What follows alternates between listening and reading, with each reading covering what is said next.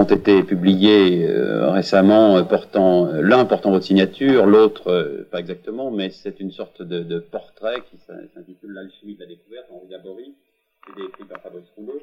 On a tout de même un peu l'impression que cet avant-dernier livre, qui a été publié il y a quelques mois, est une sorte de testament d'Henri Laborit. Vous avez l'intention de rendre les armes bientôt? Ah non, j'ai pas du tout l'intention de mourir, enfin je serai peut-être mort demain matin, je n'en sais rien.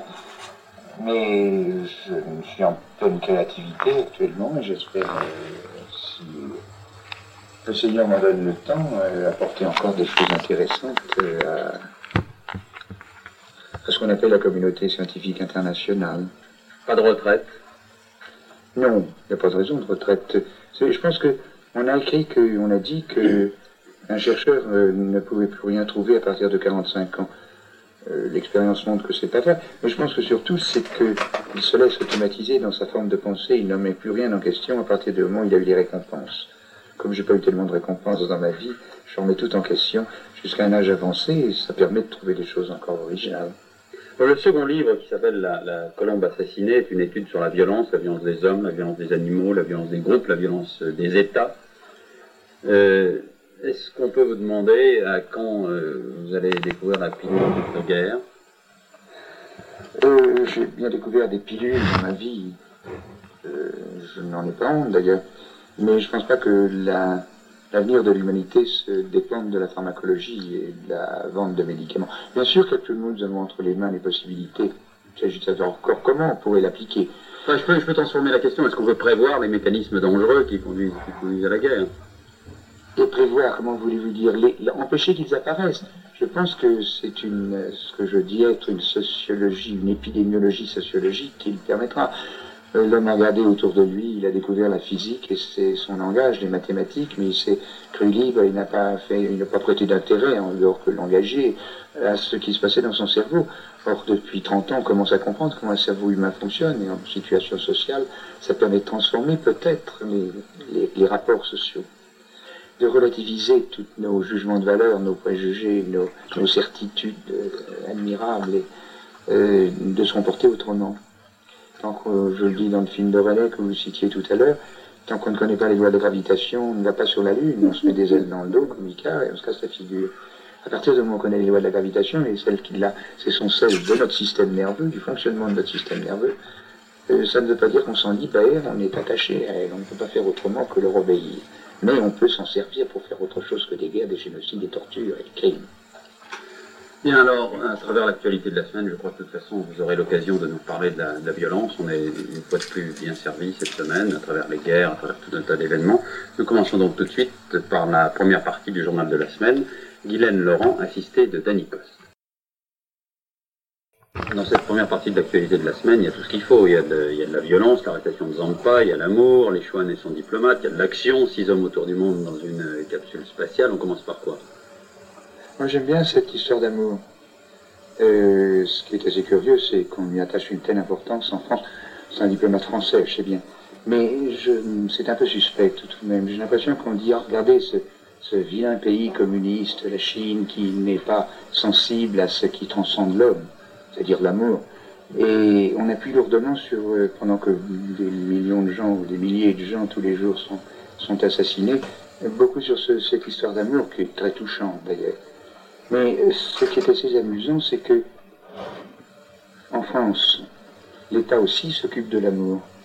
Nous avons récemment appris qu'avec quelques allocations familiales supplémentaires, on va la permettre non plus à ce moment-là, comme on le fait qu'en Chine, de réduire la natalité, mais de l'augmenter. Et alors, on voit tout de suite pourquoi. Parce que il est bien sûr que le fait d'avoir des enfants permet d'avoir des adultes qui sont producteurs et qui permettront, c'est bien connu, de payer la retraite des vieux. Seulement, si on ne fait plus d'adultes, on n'aura aussi plus de vieillards. Alors, vous voyez, on ne pourra plus arrêter de faire l'amour parce que c'est une machine infernale, ce truc-là. Et avec quelques prébandes données au couple. On voit très bien le couple se mettant au lit le soir d'ailleurs, disant tiens, on va améliorer nos allocations familiales. C'est ce qui transcende l'amour, transcende l'homme, c'est bien connu. Donc je pense que cette histoire chinoise est à regarder avec une certaine distance. Le fait est intéressant, il est joli et plein de tendresse. Mais ce qu'il veut dire par derrière est à étudier.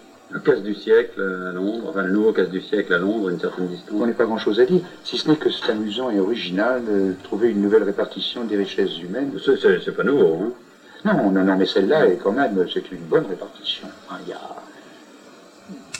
Ils ont réalisé un beau coup. Une dernière question à propos de la violence. Deux caïds qui se trouvent dans une même ville finissent d'une façon ou d'une autre par se tuer. Six astronautes qui se trouvent dans une capsule spatiale 10 mètres carrés, ils cohabitent tranquillement. Qu'est-ce qui se passe? J'ai pas compris votre question. Les deux premières. 100 km carrés pour deux caïds à Marseille. Oui. Finalement, ils sont tués.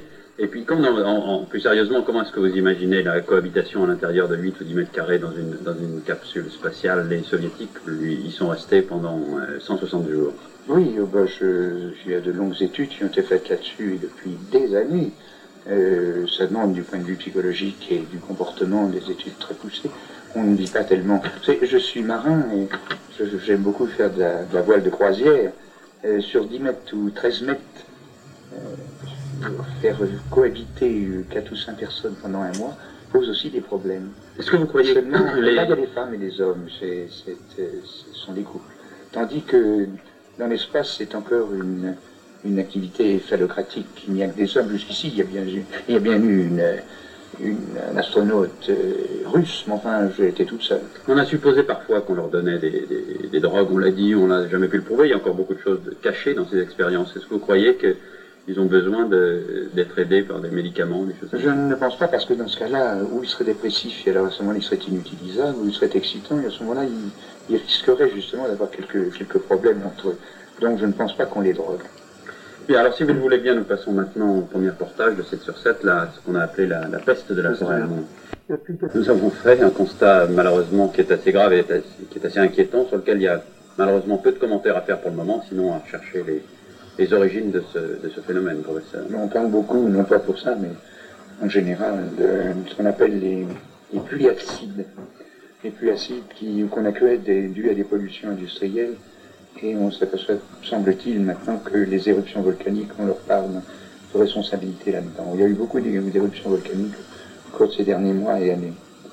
Maintenant, je ne suis pas parti de l'INRA, et je ne suis pas un ingénieur l'Institut national de recherche économique. Donc c'est une idée que je lance en l'air. On poursuit l'actualité, deuxième partie du journal de la semaine. Ghislaine Laurent. Tempête sur la moitié nord de la France, un mort et plusieurs blessés. Le vent souffle jusqu'à 150 km/h en Bretagne. Et puis dans le nord des États-Unis, c'est déjà l'hiver. Cependant, vous savez, tous les jours, il y a des condamnés. Oui, et qui sont aussi innocents. Comme ça a changé de direction, il y a peut-être plus de contrôle. Rappelle le nom de cette pièce de Ionesco disant nous sommes tous des assassins, parce que nous sommes aussi tous innocents. Et le degré d'innocence, ça ne se pèse pas avec une balance. Nous sommes tous inconscients des multiples raisons qui font qu'un homme devient un assassin ou qu'il tue. Et il tue d'une façon qu'on appelle la criminalité, et on peut aussi tuer à la guerre. Tous les jours, des hommes innocents qui meurent à la guerre, dans des tortures, dans des prisons qui ne sont pas des prisons de droit public.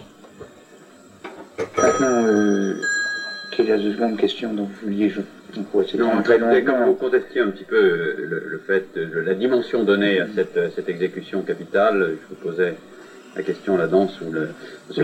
La danse aussi, c'est intéressant. Si vous voulez, je pense que nous sommes dans une civilisation de production et où les gens n'ont pas le temps d'agir pour se faire plaisir, ils n'ont pas le temps. Alors, effectivement, pour bouger, pour agir, ils vont danser, ou ils vont...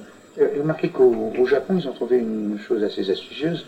Quand le monsieur a fait pendant un certain temps, l'ouvrier a fait pendant un certain temps un travail à la chaîne, il a pendu à la porte de l'atelier un mannequin qui représente le patron. Et on l'autorise à aller taper dedans, il se soulage. Et effectivement, il revient ensuite faire ses roulements à billes, s'il y a des roulements à billes à faire, il les fait à la chaîne. Là, casser la figure à un arbitre ou danser, comme nous l'avons vu faire dans des mouvements extrêmement violents, c'est un moyen d'agir, et la psychothérapie moderne souvent utilise. Une quinzaine sont issus de pères anonymes à l'intelligence en principe supérieur. On les appelle les bébés Nobel. Cette expérience a été lancée il y a 4 ans par le professeur Graham, un médecin de Californie, qui a créé une banque de sperme où seuls les donneurs d'un coefficient intellectuel très élevé sont admis. Henri Chambon et Jean-Claude Frontan ont été autorisés à filmer la clinique ultra protégée d'Escondido, où règne une ambiance de dollars et de paranoïa. Escondido, Sud-Californie. Au bout de cette allée, la luxueuse villa de Robert Graham, milliardaire, inventeur des verres de lunettes incassables et créateur de la banque du sperme la plus huppée du monde. Une interdiction pour nous, filmer la propriété. Le maître des lieux craint un kidnapping ou pire encore, le pillage de son inestimable trésor. À 76 ans, Robert Graham, cet homme à qui tout réussit, n'a plus qu'un but qu'il résume en une phrase claire, nette et un tantinet inquiétante.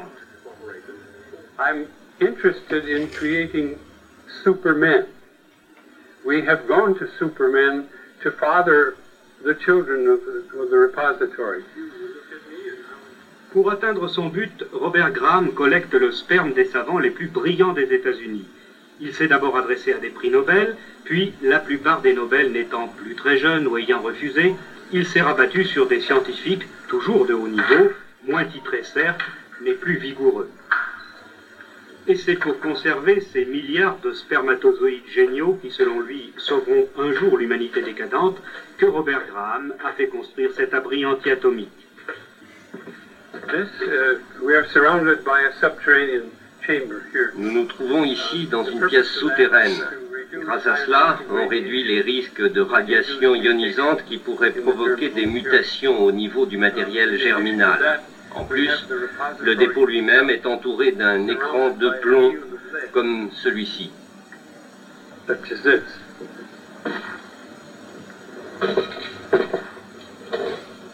Secretly, we hope now and then to produce another genius. Bien protégé des radiations, le patrimoine génétique de l'Homo erectus supérieur est distribué aux femmes qui en font la demande. Une seule condition, elles doivent avoir un quotient intellectuel digne du donneur. Contre 8 $ pour frais d'envoi, les candidates sélectionnées recevront quelques milligrammes de génie congelé. Bientôt, elles pourront même choisir du sperme d'athlète. Robert Graham souhaite en effet étendre son activité et compte profiter des Jeux Olympiques qui auront lieu l'année prochaine à Los Angeles pour aller, éprouvette en main, récolter la semence des sauteurs et autres lanceurs, après l'effort bien entendu. Est-il besoin de préciser que seuls les médaillés seront sollicités pour offrir ce que Robert Graham appelle leur matériel? Nous pouvons aller chercher ce matériel n'importe où dans le monde et l'expédier congelé, sous azote liquide. Cela nous permet de contacter les mâles les plus extraordinaires, les individus les plus remarquables, n'importe où, et d'en avoir un certain nombre à proposer aux bénéficiaires.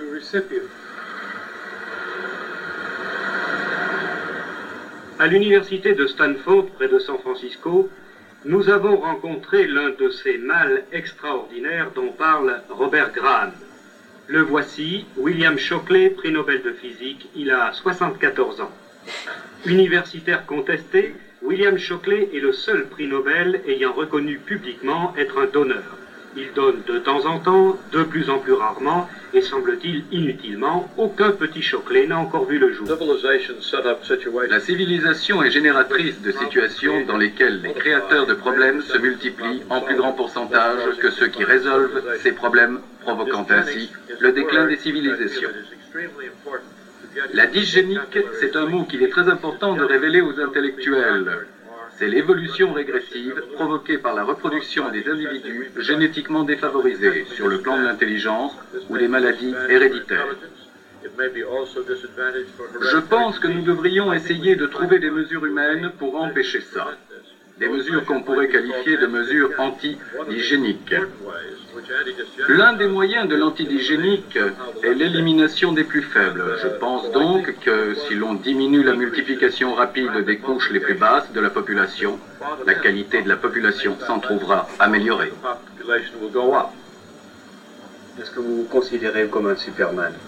No, I know the certain genetic defects of one sort or another. For example, I was missing one tooth in my lower jaw. I have eyesight problems that one should not have.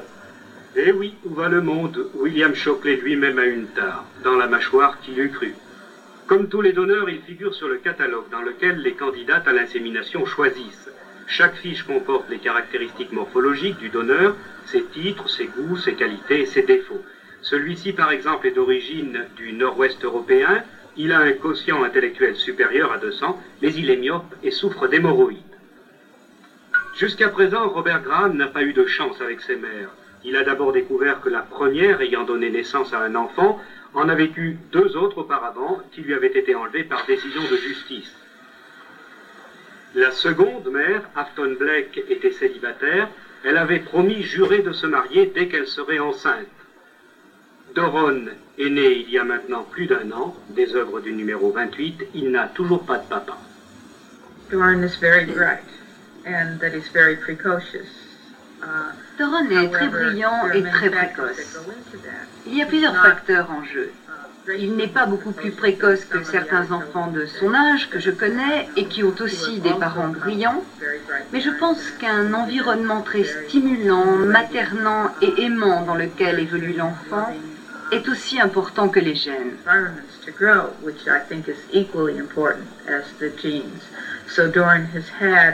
Et Doron a eu à la fois cet environnement et deux parents très brillants. Je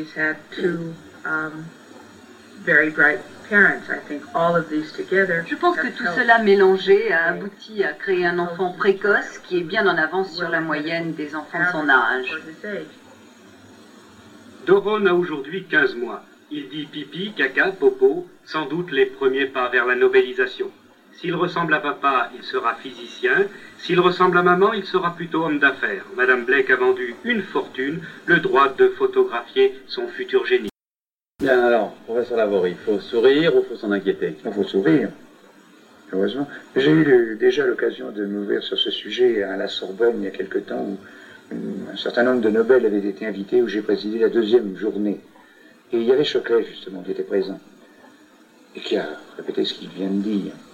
Je lui demandais ce qui adviendrait si un de ses enfants, né d'un prix Nobel et d'une femme surdouée, était abandonné en dehors de tout milieu humain.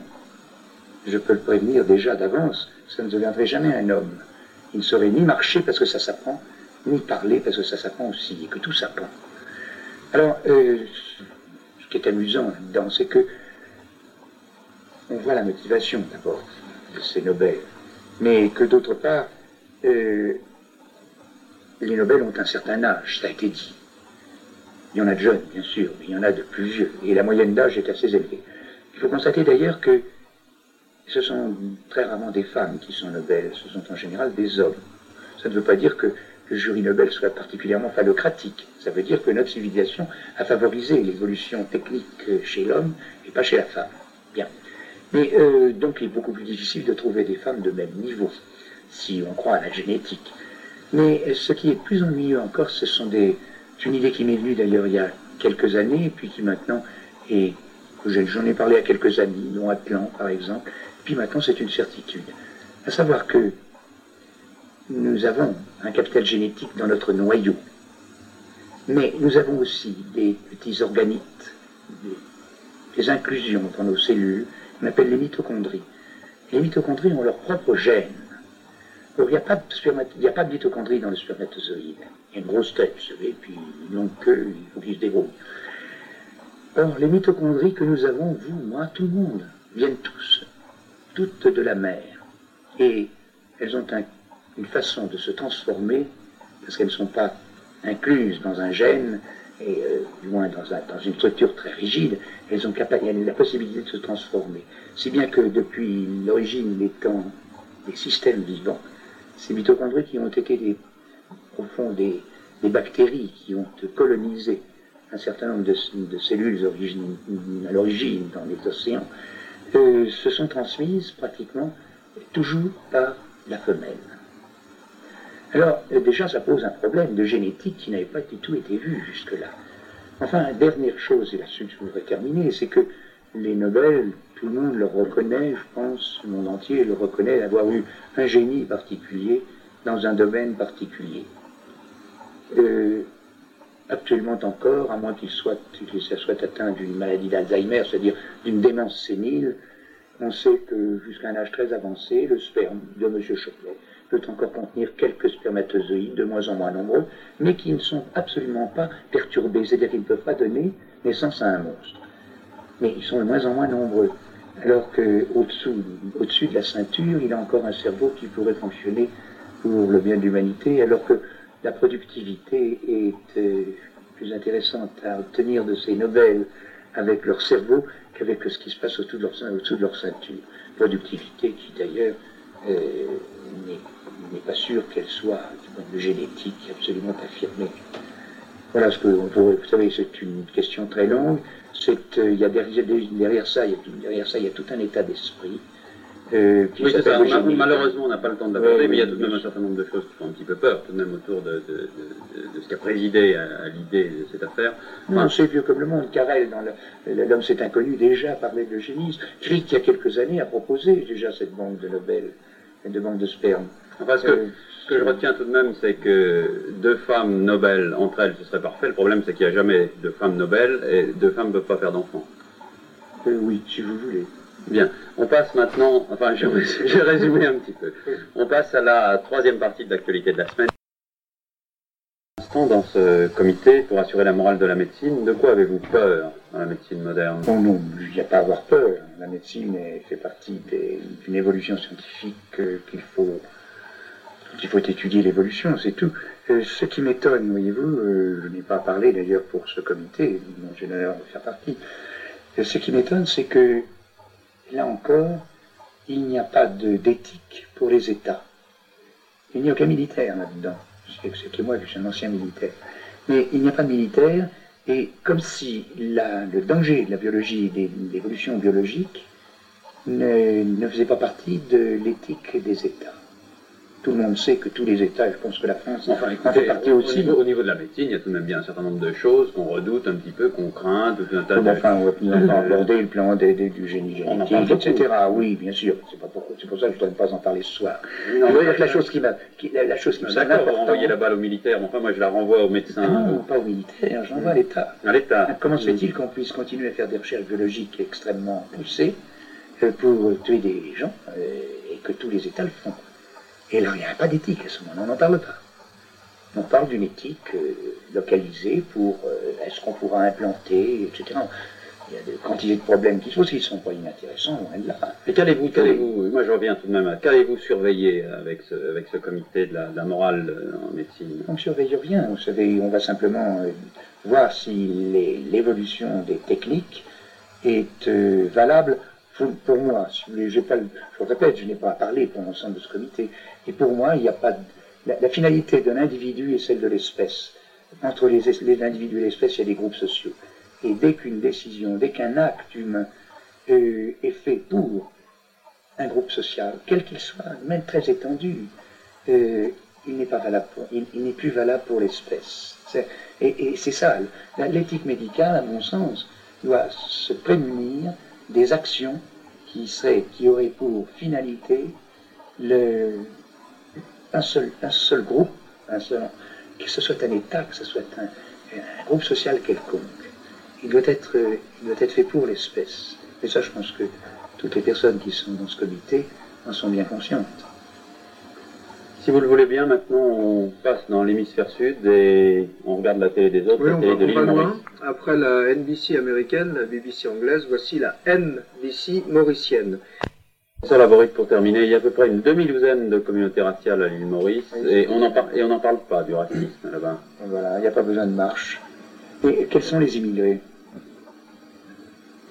Est-ce que c'est quand nous envahissons un pays comme le Pacifique Sud, que je connais un peu, Est-ce que c'est nous les immigrés? Est-ce que les autochtones vont nous rejeter parce que nous ne sommes pas chez nous?